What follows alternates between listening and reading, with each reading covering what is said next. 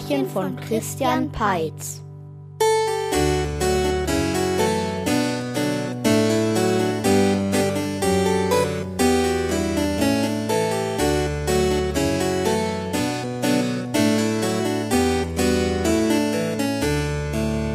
Es waren einmal ein Prinz und eine Prinzessin, die lebten in einem wunderschönen Schloss und waren glücklich und zufrieden. Das lag daran, dass sie immer gut darauf achteten, gemeinsam das zu unternehmen, was ihnen Freude bereitete.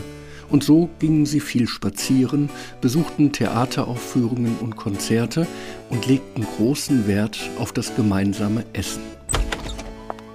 Schau mal, ich habe einen Kuchen für dich gebacken. Oh, es ist ein Vanillekuchen. Wie köstlich. Vielen Dank. Sie waren Feinschmecker und immer wieder gaben sie dem Küchenpersonal einen Tag frei, um ihre Mahlzeiten selbst zuzubereiten. Die Prinzessin war eine ausgezeichnete Bäckerin und der Prinz liebte es, besondere Abendessen zu kochen. Einmal wollte er die Prinzessin mit einem solchen Festmahl überraschen. Es muss aber diesmal etwas ganz Besonderes sein vielleicht mit frisch gepflückten Kräutern. So nahm er sich aus der königlichen Bibliothek die Enzyklopädie der Kräuter und Gewürze und machte sich schon früh am Tag auf den Weg in die Natur.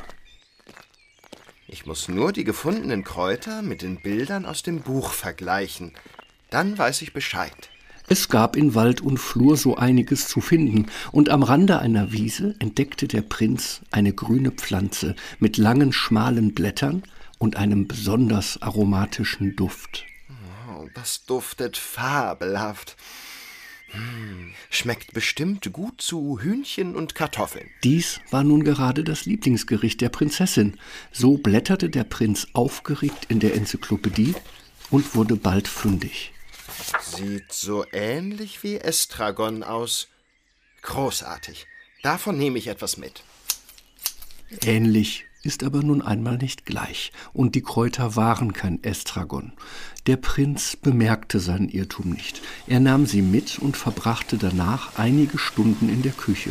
Er schälte und schnitt das Gemüse, zerkleinerte die Kräuter und bereitete dann alles so zu, wie er es sich gedacht hatte. Kommst du zu Tisch? Ich habe für dich gekocht. Was gibt es denn? Hühnchen mit Kartoffeln und frischen Kräutern. Das ist ja mein Leibgericht.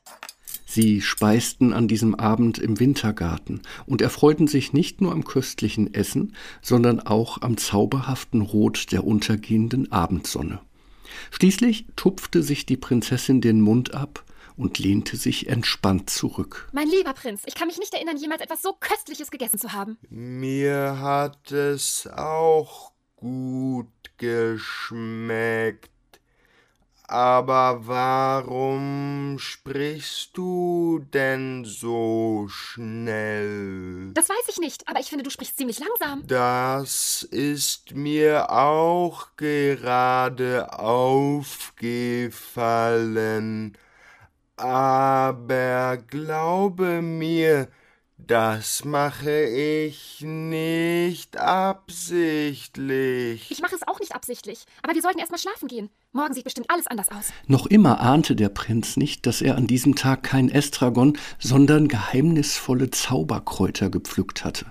Vielleicht sollten wir den Arzt holen lassen. Schon bald kam der königliche Leibarzt, untersuchte sie und verschrieb ihnen einen ziemlich bitteren Hustensaft, der half aber überhaupt nicht. Auf Dauer ist diese Art zu reden nur sehr schwer auszuhalten.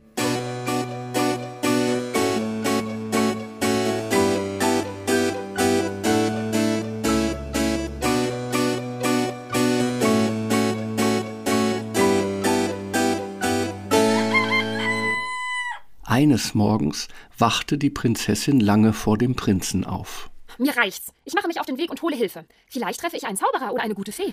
Sie schrieb ihrem Prinzen einen Brief, damit der sich nicht zu sorgen brauchte, dann lief sie los. Über weite Felder und durch große Wälder. So einfach allerdings lässt sich die Begegnung mit einer guten Fee nicht erzwingen, und sie begegnete lediglich dem Jäger daneben. Und einem Zwerg, der am Bachufer sitzend mit der Pflege seines Bartes beschäftigt war. Sieh zu, dass du weiterkommst. Ich möchte mit meinem Bart allein sein. Och, Menno, das ist jetzt wenig hilfreich. Am Ende hatte sie sich schließlich in den Tiefen des riesigen Waldes verlaufen, und als sie versuchte, zu ihrem Weg zurückzufinden, stolperte sie auf einmal über etwas, das im Laub lag. Ach nein, was war das denn? Es war eine alte, etwas ungewöhnlich geformte Flasche mit stumpfem Glas und einem nicht mehr lesbaren Etikett. Und innen drin schimmert es grünlich. Ich ziehe mal den Korken raus. Im nächsten Moment funkelte und blitzte es und ein seltsamer Rauchnebel stieg aus der Flasche empor. Guten Tag. Ich bin dein persönlicher Flaschengeist. Wie kann ich helfen? Nein, nein, nein. Ich bin dein persönlicher Flaschengeist und es ist meine Aufgabe zu helfen. Das ist ja wohl ein Witz. Mitnichten. Ich lebe seit Jahrzehnten in dieser Flasche, also bin ich der rechtmäßige Flaschengeist. Ich lebe auch seit Jahrzehnten in der Flasche. Das weiß ich. Nur ist es in deinem Fall ein Irrtum. Ein Geist pro Flasche, das ist die Regel. Eigentlich ist es mir ganz egal, wer von euch mir hilft. Und im Grunde könntet ihr sogar beide helfen. Es gibt nämlich zwei Probleme. Hat Ihnen schon mal jemand gesagt, dass Sie ziemlich schnell sprechen? Das weiß ich. Das ist ja das Problem. Dafür spricht mein Mann viel zu langsam. Außerdem habe ich mich verirrt. Also sind es eigentlich sogar drei Probleme. Und das passt gut. Ich erfülle nämlich immer drei Wünsche. Nein, ich erfülle drei Wünsche. Dann sind es ja zusammen sechs Wünsche. Nein! Vielleicht kann ich ja auch halbe Wünsche äußern. So könnte ich mir von dir den halben Weg nach Hause wünschen und von dir die zweite Hälfte des Weges. Ich weiß nicht, ob so etwas geht. Üblich wäre es sicherlich nicht. Die Prinzessin schaute die beiden an und lächelte zart, während ihre Wimpern dem Flügelschlag eines Schmetterlings gleich auf und ab klimperten. Das verhalf den beiden Flaschengeistern zu einer schnellen Entscheidung, die ganz im Sinne der Prinzessin ausfiel. Da bist du ja wieder. Konntest du jemanden finden, der uns hilft? Vermutlich schon. Ich habe zwei Flaschengeister mitgebracht. Die teilen sich wie, da will ich diese Flasche. Und wenn wir den Korken rausziehen, erscheinen sie und erfüllen uns Wünsche. Dann zieh den Korken doch mal raus. Ganz so einfach war es jedoch nicht, denn obgleich sie den Korken herauszogen und sich wie beim letzten Mal ein geheimnisvoller Rauchnebel bildete, ließen sich die Geister nicht blicken. Was ist denn los? Ich sehe überhaupt keinen Flaschengeist. Hey Leute, wo seid ihr? Wir sind in der Flasche. Und wir werden nicht rauskommen. Ach, und warum nicht? Wenn ich rauskomme, wird mein Kollege hier die Flasche verschließen und ich bin heimatlos. Du würdest es aber doch genauso machen. Natürlich, es ist ja auch meine Flasche. Ich glaube, da liegt eine Verwechslung vor. Und was hat das jetzt zu bedeuten? Wir drehen den Spieß um. Ihr müsst zuerst uns helfen. Genau. Erst wenn eine zweite Flasche für uns da ist, werden wir rauskommen. Sie muss aber genauso aussehen wie die erste. Sonst ist es ungerecht. Und damit schwuppte der Korken zurück in die Flasche.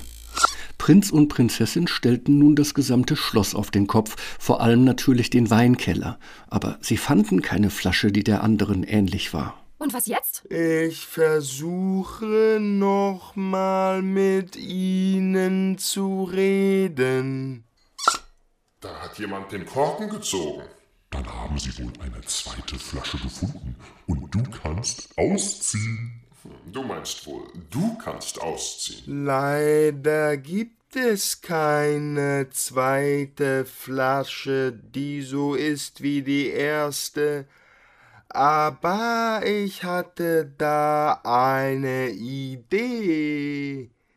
Es ist nämlich so, dass wir manchmal Dinge kaufen, die uns im ersten Moment unglaublich gut gefallen, die wir dann aber eigentlich gar nicht brauchen können. Sag mal, kannst du nicht schneller sprechen?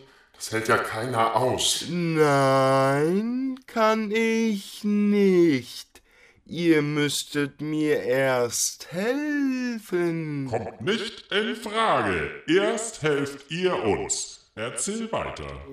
Wo war ich denn stehen geblieben? Ich halte es nicht aus. Jetzt küss sie doch endlich. Na toll, jetzt hast du's verraten und sie müssen uns überhaupt nicht mehr helfen. Verraten?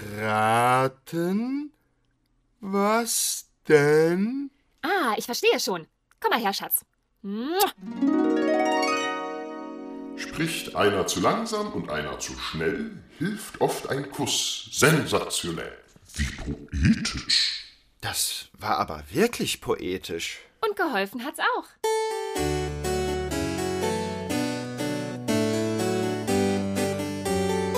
Der Prinz aber gehörte nicht zu den undankbaren Menschen, die nur auf ihren eigenen Vorteil bedacht waren, und so machte er den Flaschengeistern ein Angebot. Ähm, wir haben neulich zwei Messingkaraffen gekauft. Die stehen in der Küche, aber eigentlich benötigen wir sie nicht. Die sehen sogar hübscher aus als eure alte Flasche und gleichen sich zudem wie ein Ei dem anderen. Die Geister kamen hoffnungsvoll herausgenebelt und nahmen die besagten Karaffen in Augenschein. Eigentlich könnten wir sie nicht nehmen, weil sie nicht magisch sind. Genau. Gut nur, dass sich dieses Problem sofort beheben lässt. Sie nahmen ein paar der Zauberkräuter, die noch in der Küche lagen, und stopften sie in die Karaffen. Aber was wollt ihr denn mit dem Estragon? Aber das ist doch kein Estragon, sondern ein sehr spezielles Zauberkraut. Nach Möglichkeit solltet ihr es nicht essen. Es ist schwer bekömmlich. Und hat oft ungewollte Nebenwirkungen. Die Karaffen sind aber wunderbar. Ich nehme die linke. Die wollte ich aber nehmen. Nimm du doch die rechte. So, ich wünsche, dass du die linke und du die rechte Karaffe nimmst. Abgemacht. Und wenn uns langweilig wird, Können wir uns gegenseitig besuchen? Die Messingkaraffen wurden, nachdem die Flaschengeister sie bezogen hatten, im Thronsaal aufgestellt, damit sie für den Notfall in Reichweite waren. Außerdem brachte der Prinz ein Flugblatt in Umlauf, das vor der Verwendung Estragon-ähnlicher Kräuter warnte. Und wenn sie nicht gestorben sind, dann leben sie noch heute.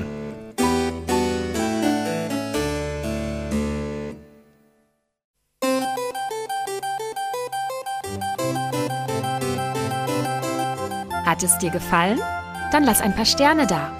Die Märchenbücher zum Podcast gibt es im Buchhandel. Infos gibt es auf timpet.de.